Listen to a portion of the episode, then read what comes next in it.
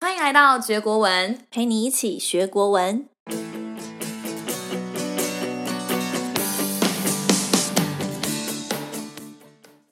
早安晚安，我是李飞老师。今天我们要来谈一谈学习这件事。想学习，但时间总是嫌不够吗？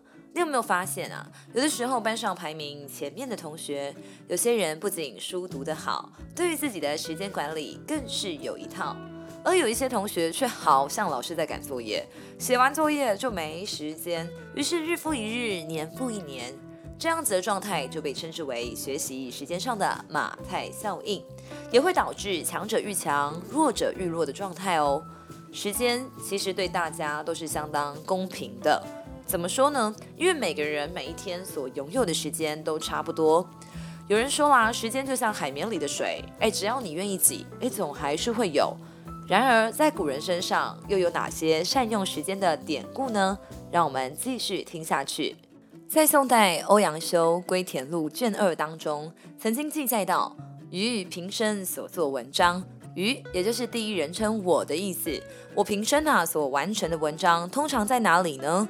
多在三上，乃马上、枕上、侧上也。”也就是马背上，或是枕头要睡的时候，或者是他可能是怎么样，在颅侧的时候突然想到，哎哎哎，不如把现在的灵感把它记下来吧。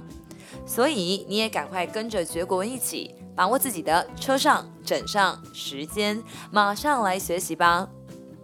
除了三上以外啊，关于三余的典故出自三国时代，魏国的董玉他相当的学识渊博，他精通老子和左传。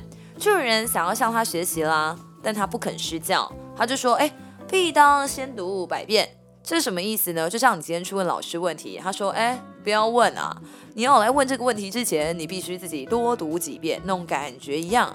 因为读书百遍而意自现，就是说呢，如果一本书啊读上百遍、千遍，那蕴藏在文字里的意义才能够显现出来。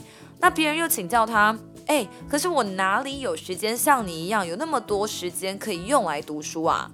董玉就回答说：“哎，那你就应该利用三余的时间呢。什么是三余？哎，就是冬者岁之余，夜者日之余，阴雨者时之余也。”冬天呐、是一年的余裕，就是最后留下来的时间，而晚上是一天之余。那下雨天就是平日要耕种所余留下来多余的时间呢、啊。所以利用这三段空闲的时间充实自己，那不是理所应当吗？所以今天的学国文带你懂得如何引经据典。我们学会了三上，也就是马上、枕上、侧上。三余则是指适宜读书的闲暇时间。造句的话，可以说：“哼，小飞相当的辛苦哦，半工半读，把握三余的时间来充实自己。”其实啊，有一个著名的三八理论，就是一个普通成年人的一天应该分为三个八：八小时用来工作，八小时用来睡觉，而八小时则是我们可以自由安排的时间。前面两个八，通常大多数人都过得差不多，就像你今天必须在学校待很久是一样的，没有什么太多的变化。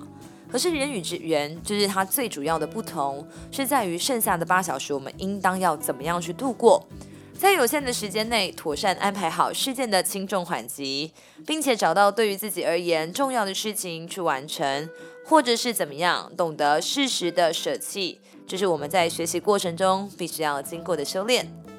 如果你喜欢我们的 Podcast，别忘了到学国文的 Facebook 跟 Instagram 追踪我们的最新资讯。